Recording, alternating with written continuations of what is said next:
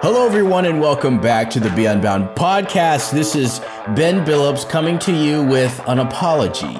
Um, last week, we did not publish a podcast. Last Friday, there was no podcast. If you're looking for it, it wasn't there, and it's my fault.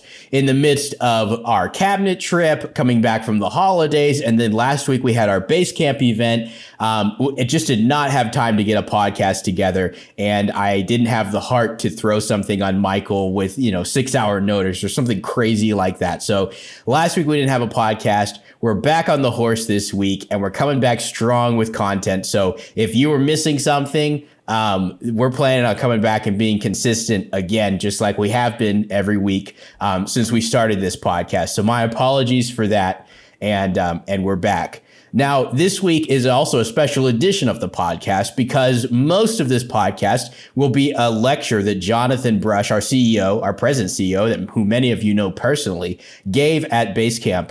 Um, we had three days at Basecamp. The first day was all about tasks. The second day was all about mastering time. And then the last day was about relationships. And this is the lecture that Jonathan gave on the last day. So this is really summing up a lot of the core concepts, really talking about at a high level about um, view relationships, how to approach them, and how to steward the relationships that God has put in our lives.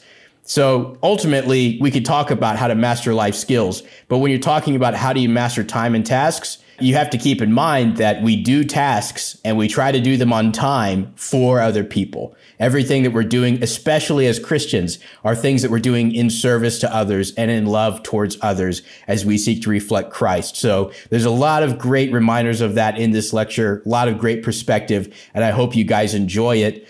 Um, also, um, part of my excuse for not having a podcast last week is that we were preparing for the relaunch of Navigate. We ran a very successful pilot in the fall. Students loved it and we are just reopening re- registration. It's only open until March 14th, so you have a couple weeks to decide. But if you want to know more, you can go to beunbound.us slash navigate. And when you go to that page, you can actually sign up for a free four part video series that is all about decision making. It includes content from Navigate. It's obviously not the entire course, but it includes a lot of free content. So definitely go to beunbound.us slash navigate to learn more about that. And before we get into the lecture today, we're actually going to roll a quick advertisement where you can hear from some of the students that took Navigate in the fall and hear about their experience. Um, if this is something that's interesting to you or something that is you think might be helpful to somebody you know, a sibling or a friend, um, then you definitely want to listen to this and go to beunbound.us slash navigate to learn more.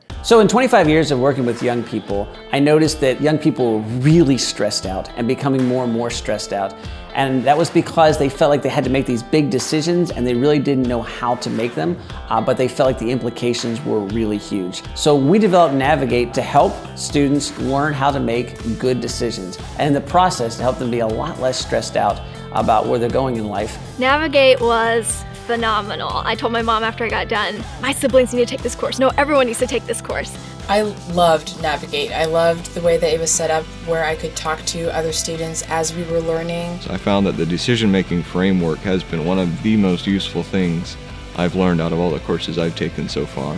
I kind of went into it trying to understand if I wanted to go to college or not, or you know what I wanted to do with my life. It gave me a really good foundation for um, just making decisions. One of the things I really appreciated was just the relatability of the speakers and how open they were to questions and just being real. Navigate has been especially designed for young adults in a period of transition. So, especially as students approach the late teens, the early 20s, Navigate is a perfect choice to help them gain a sense of confidence and a very practical, actionable plan for moving through those years with a sense of excitement. How do I determine God's will for my life? I want to be faithful with what I have. I want to steward that well. Navigate will help those students to ask the questions that will lead them to making good decisions about figuring that out. People ask you, What do you want to do? Oh, well, I don't know.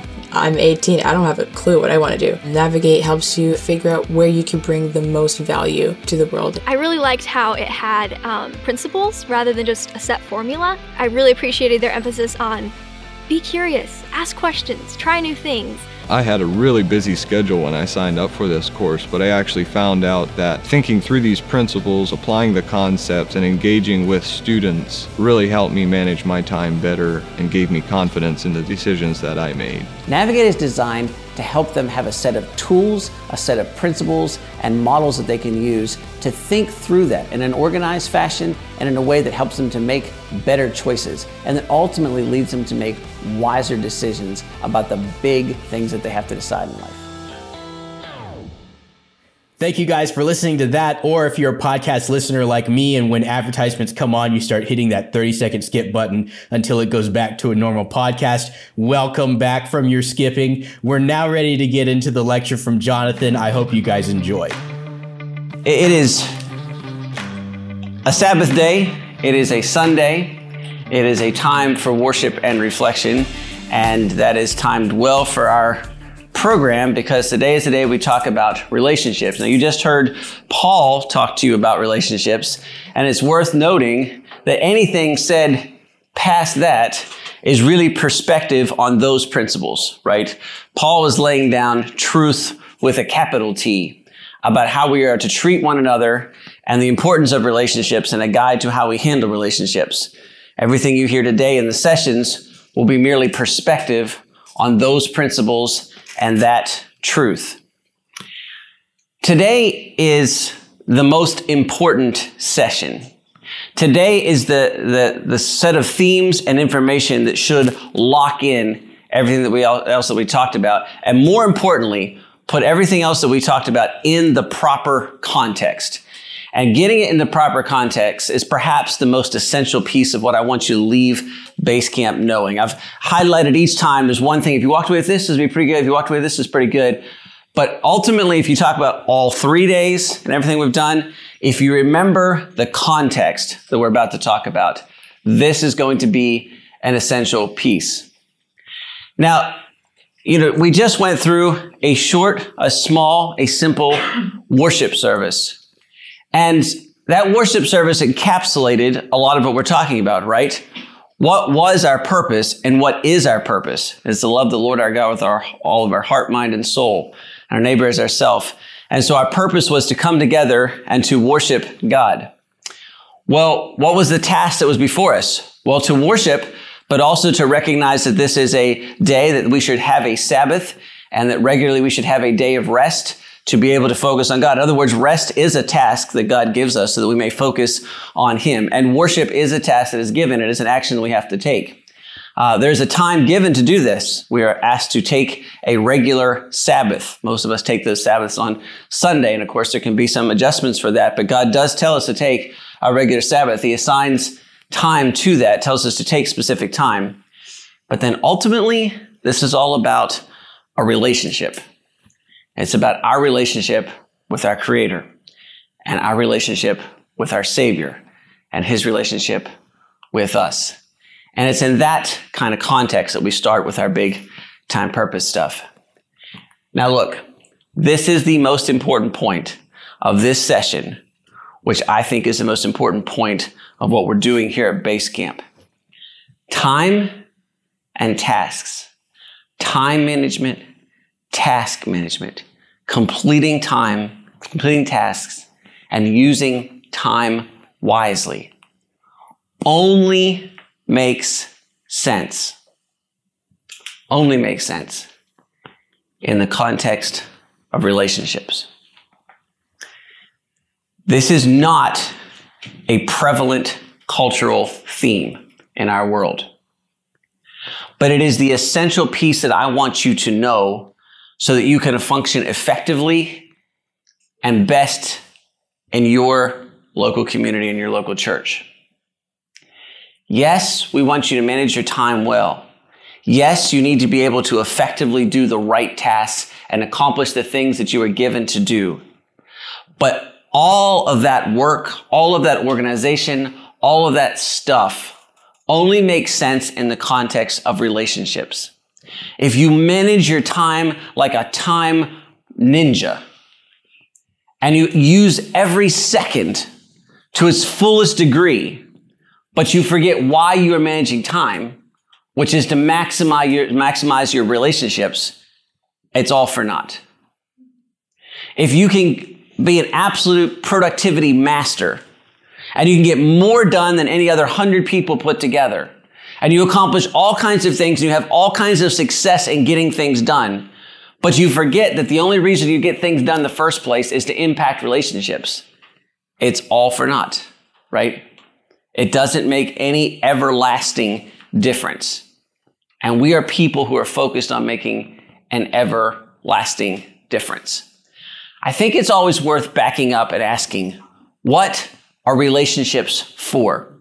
If you have ever listened to John Stonestreet in the Breakpoint podcast, he uses uh, this example and some others ad nauseum, but he uses this example a lot. And it's because it's so powerful. He says, you know, if you're standing in the kitchen doing something and your young son comes up before, behind you and says, Daddy, can I kill this? He said, it's essential that you ask a really pertinent question, which is, what is it? Right? Because if it's a bug crawling across the kitchen floor, the answer is yes. And if it's his smaller brother, the answer is let's talk, right? Okay, you have to make that distinction. And in order to make that distinction, there's another bigger question that says, what is it for? Right? What is it? You have to know what something is for before you know how to properly handle it, to properly deal with it. And so it's always worth stepping back and saying, what are relationships for? So let me ask you, what do you think relationships are for? Somebody answer.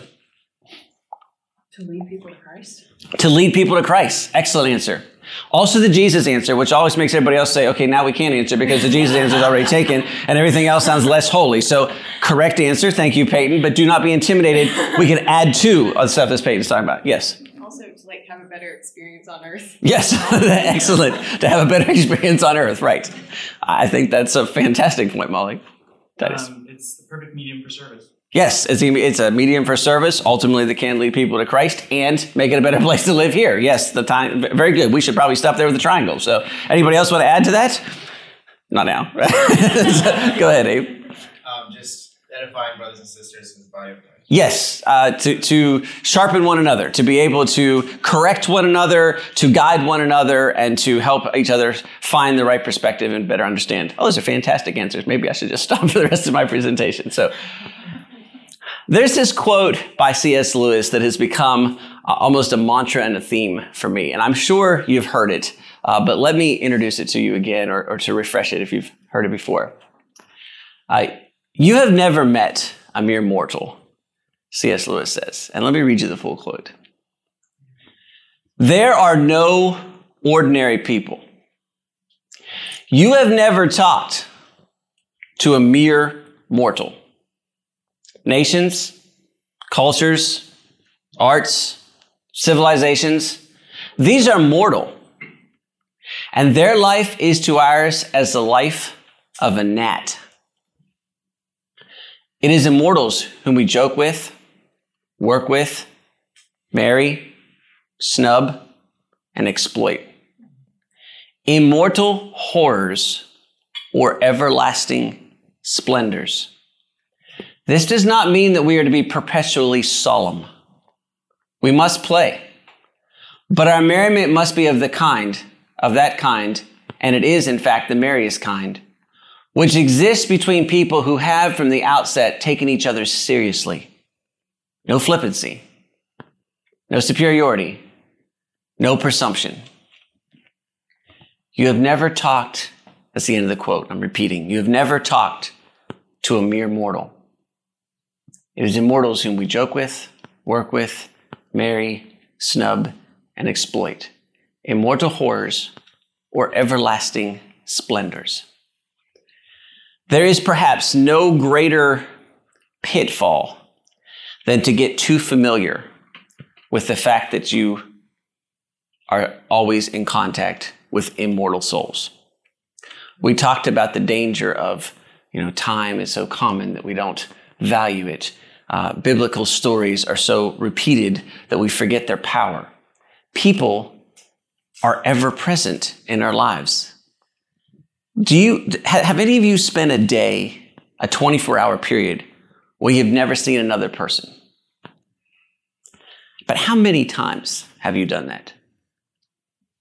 Less than a dozen? More than a dozen? 100 days. 100 days out of a life of 365 times whatever, right?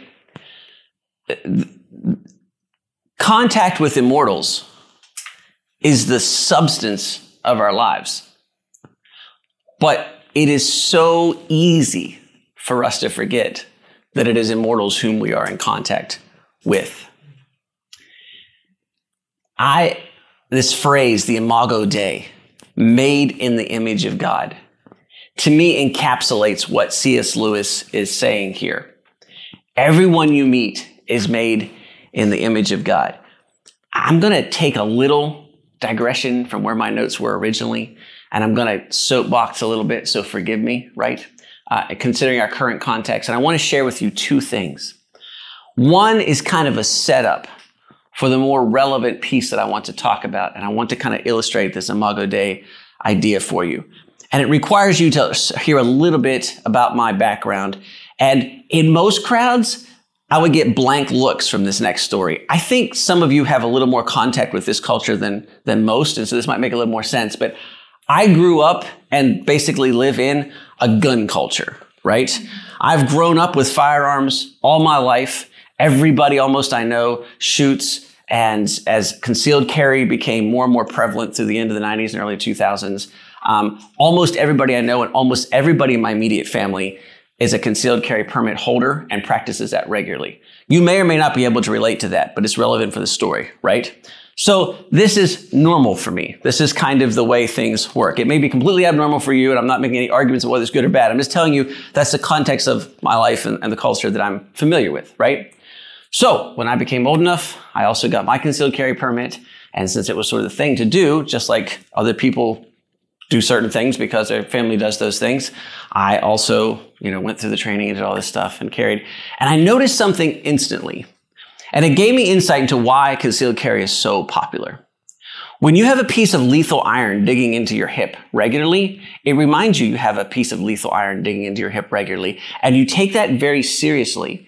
And you start to sort of evaluate everybody in the context of whether you need to use that piece of lethal iron on your hip. And there's all kinds of stuff that goes with this in training. And Jeff Cooper is the one that popularized condition yellow, condition white, condition red, and all these things. And so there's these conditions, these mental conditions you think in. And, and one condition is like everything's safe and it's fine. And the next is the condition you stay in most of the time, which is why you're always evaluating for threats. And then you go to a higher condition when you think a threat is imminent. And then there's a point where you have to respond to that threat. Okay? This makes walking down the street tremendously more exciting. Even though it's the same street and it has the same threat level it's always had before you had a concealed carry permit, before you carried, right?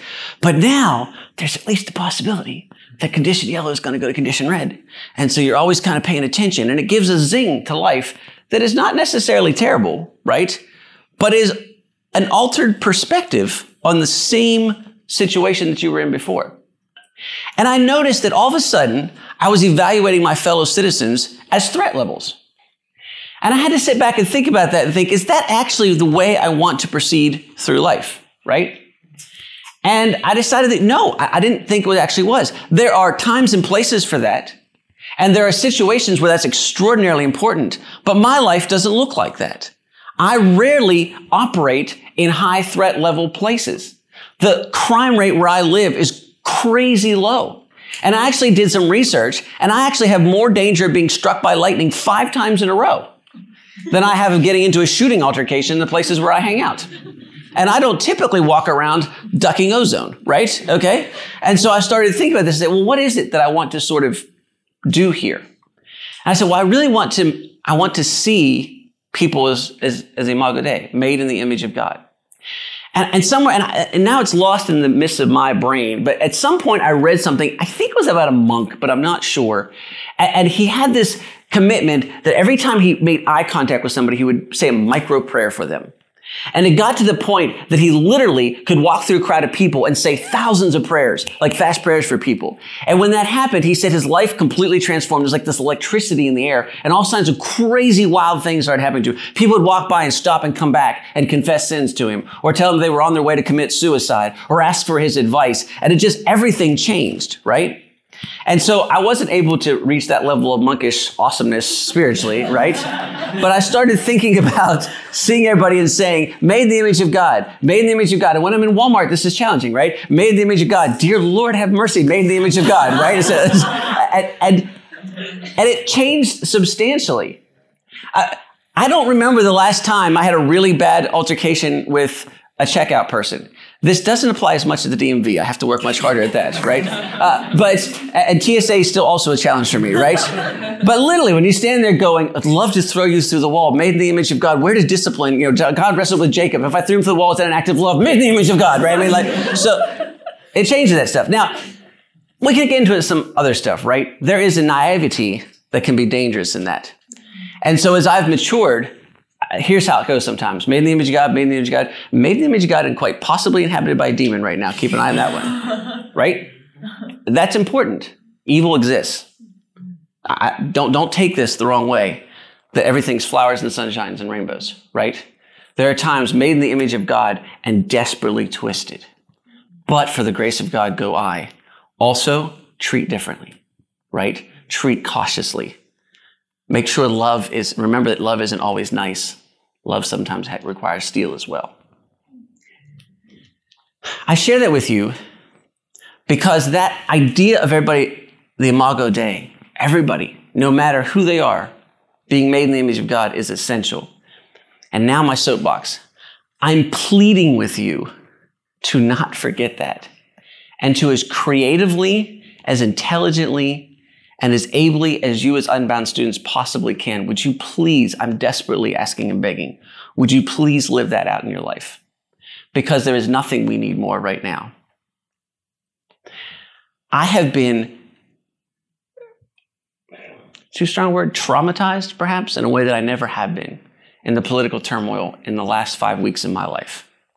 For the first time ever in my life, I have seen friendships crumble because of political stuff. And I do not consider myself to be a political person, and I do not talk about politics hardly at all. I never post about it on social media. I have opinions and I try to stay educated, but it's not something that typically enters into my everyday conversations. I have a large amount of friends who are extremely to my left and vote for people that I never would vote for that I get along with fine. Recently, the broken relationships have all been to the right because I'm not pure enough in some fashion. And it's based on this idea that I think people have forgotten that no matter where you are politically, you still carry the Imago Dei. I'm going to pick on Peyton for a second. Peyton works in politics in the middle of politics. And I've talked to Peyton many times over the years, and I've learned from here about politics. And one thing that's always struck me is that I know exactly how Peyton votes. I know exactly what political side she is on. I have heard Peyton be frustrated, but I have never heard Peyton speak ill of anybody of a different political persuasion. Lord have mercy. There are people outside of politics who are not able to do that simple thing, let alone somebody who's livelihood often depends on the turn of an election and who has every right to be frustrated beyond belief when things go differently, right?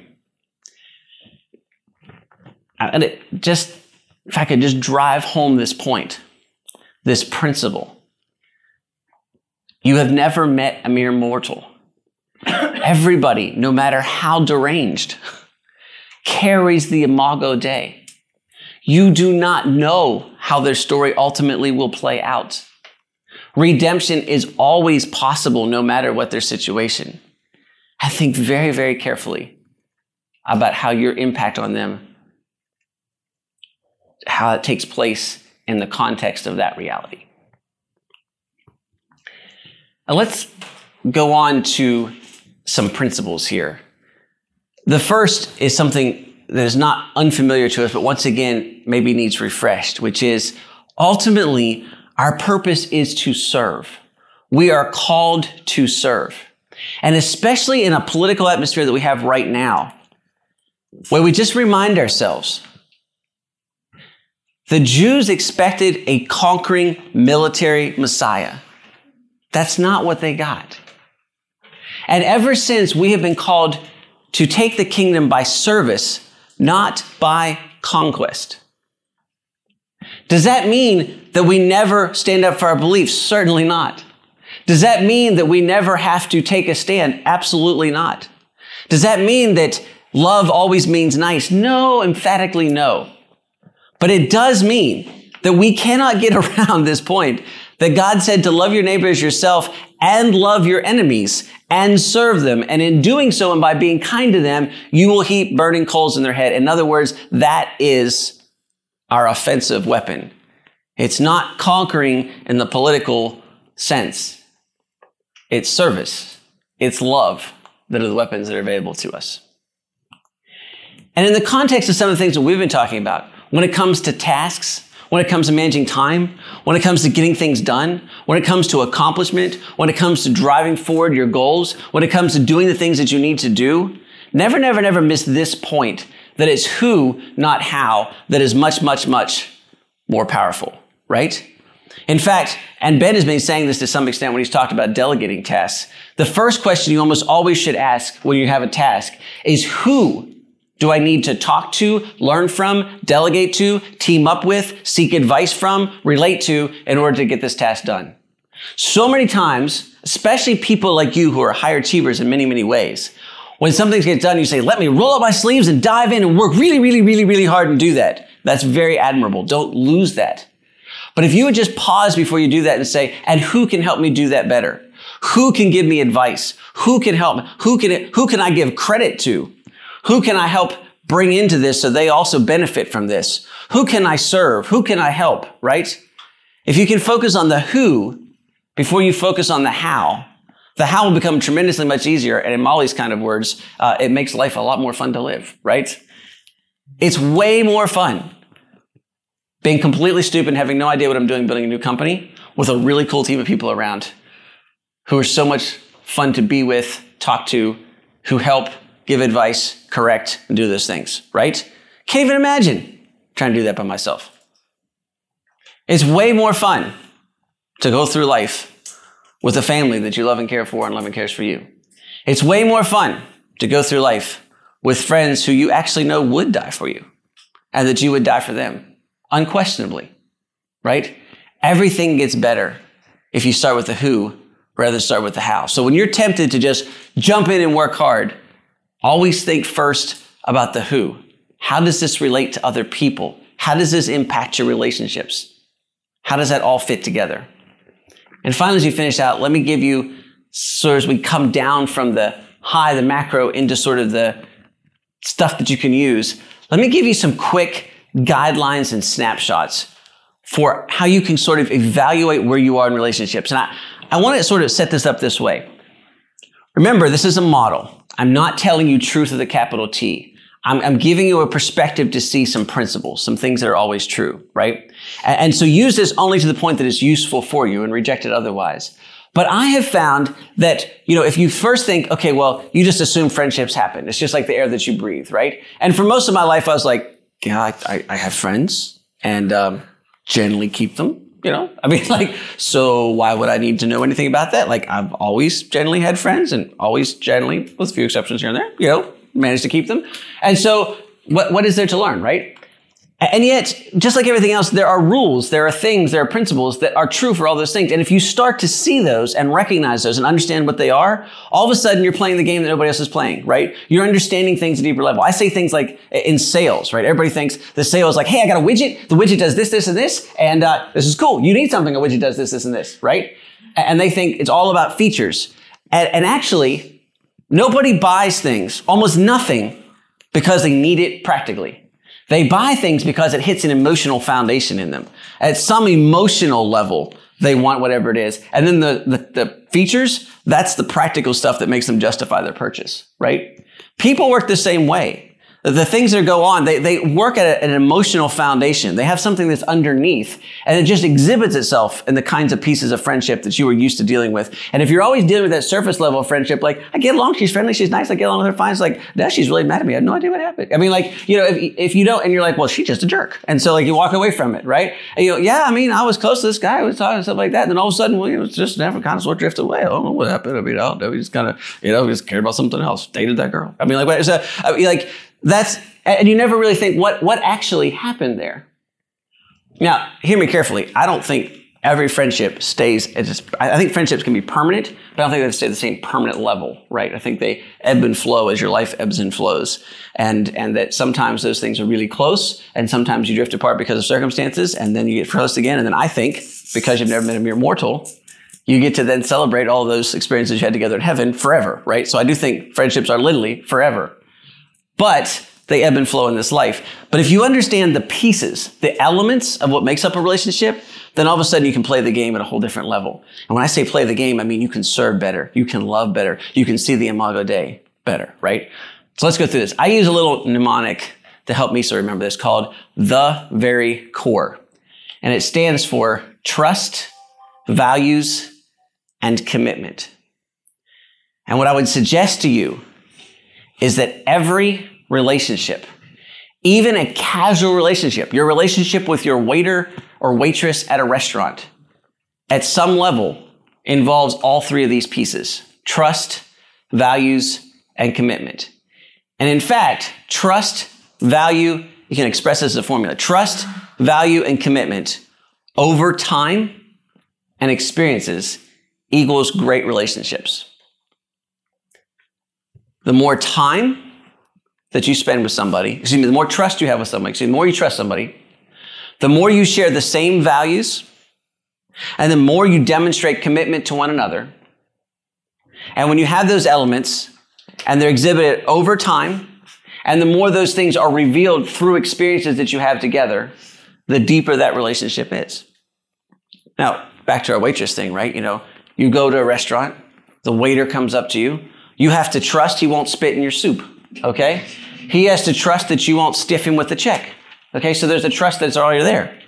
Value, right? You have to have the same values in terms of the level of food and the cost that's being paid for it, right? You have to have the same values that Italian food should be made this way and should taste this much, and I'm expected to get this for what I pay, right? You have to share those values about food. And then commitment. He commits to serve you well. You commit to pay him at the end and give him a tip, right? And then the more time you spend with that waiter and the more experience you have through the various courses, you know, he comes in, serves the appetizer, brings your drinks, refills, in my case, your unsweetened iced tea whenever you need it, right? Instead of having to wait for it.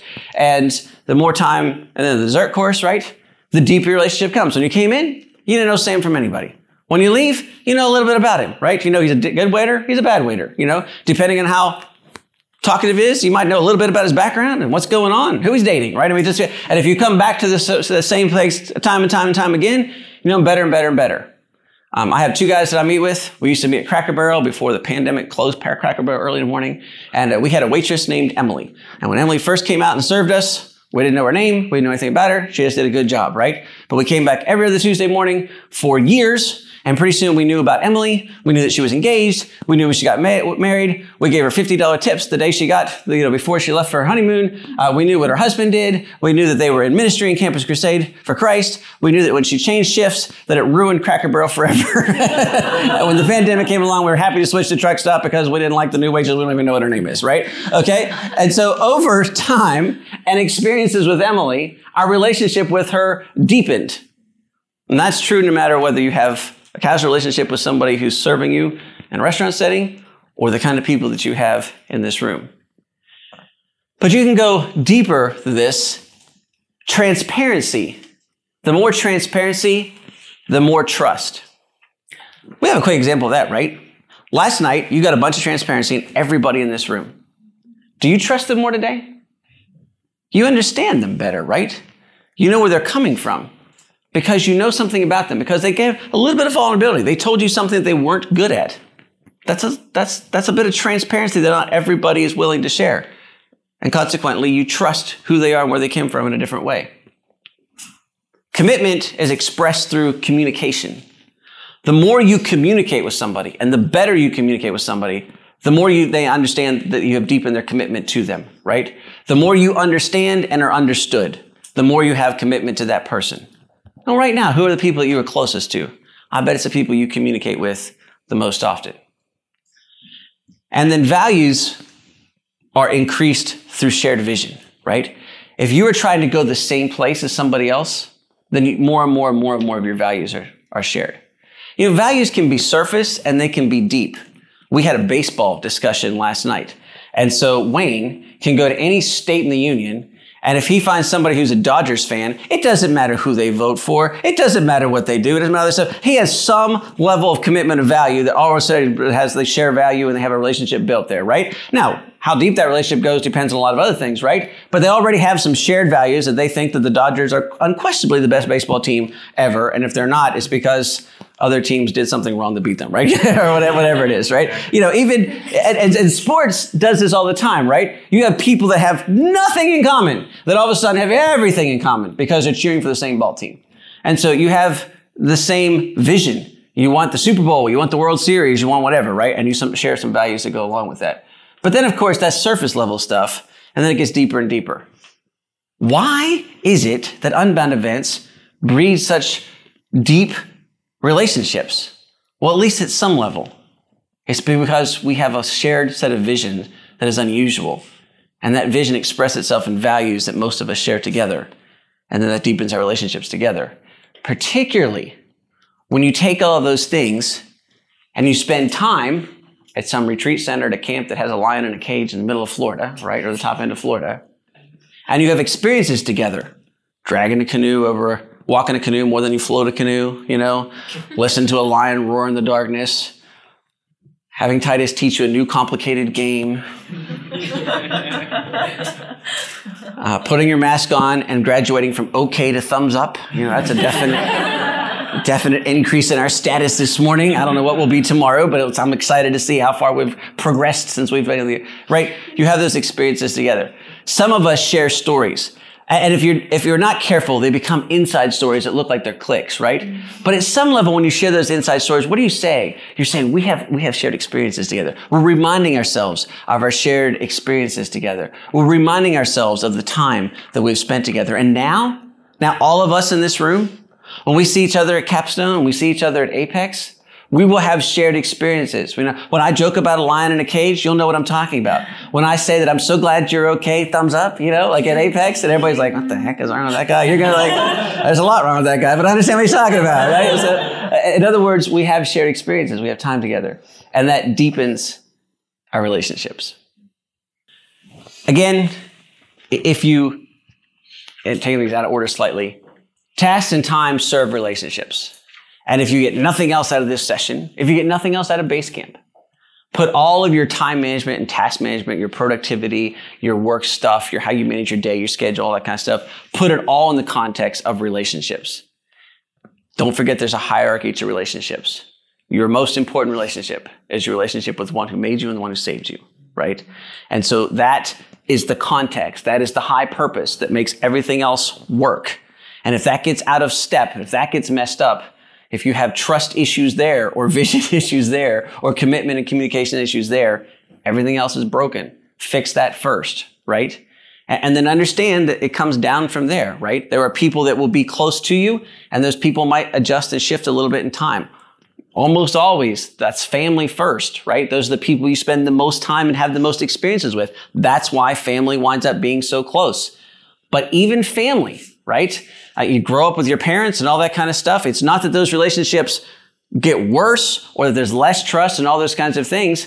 But, you know, time may decrease and experiences may decrease for a time as you move into different areas of your life and stuff like that. But also know that you have all this time and experience invested. And so that still sits there, right? So, so remember that there's that kind of hierarchy and remember to kind of keep those in context, but always keep tasks and time in context with relationships. The relationships are the reason that you do the tasks that you do and the quality of your relationships and being a witness to the love of Jesus Christ is the purpose of you using your time. That's what you're here for.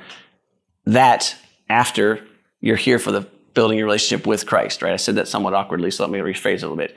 You are given time first to be able to build a relationship with Christ, right? And then through that relationship to share that love with other people. That's what your time is for. And your tasks should all be ordered around that to some extent. Um, n- never forget that you've never met a mere mortal. That everybody you see has the Imago Dei. Doesn't matter how they vote. Doesn't matter how deranged they are. Doesn't matter how demented they are. More deranged and demented and infused with evil they are, you have to treat that differently and wisely. But they're not beyond redemption. That's God's job, not yours. they still are made in the image of God. Who, not how. You're called to serve. And if you're looking for a quick framework to help you sort of make sense of this, not the final answer, but some prism to look through that can kind of give you some context, remember the very core time, trust, excuse me, trust, values, and commitment over time and experience equals great relationships. Now, we started this session with worshiping, paying attention to our most important relationship. We heard scripture, which I reminded you is, is the principles, is the truth. Everything else that we're talking about is then perspective on that. So let's finish this with a word of prayer as we remember what the day is and what we are ultimately here for. Lord, you have blessed us with, first of all, the relationship with you as our creator, as the one who has made us and put your image in us, a breathtaking reality that we don't fully grasp. Then, Lord, you not only made us, but you redeemed us. Through Christ, we can bow our heads now, stand in your presence in the very throne room of heaven, and be assured that you are hearing our prayer. Also, a breathtaking reality that certainly I do not fully grasp. And then you have further blessed us, Lord, with the relationships in this room, with shared vision and values, with commitment and communication, with trust and transparency, time together, and an experience here in Florida that has built and deepened relationships. Thank you, Lord, for that blessing.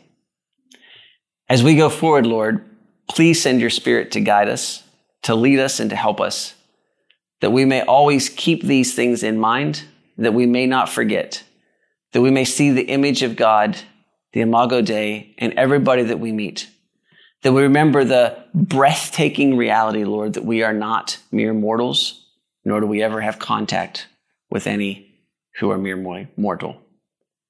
That, Lord, we are in pursuit of an everlasting splendor to avoid an immortal horror through your grace alone. Amen.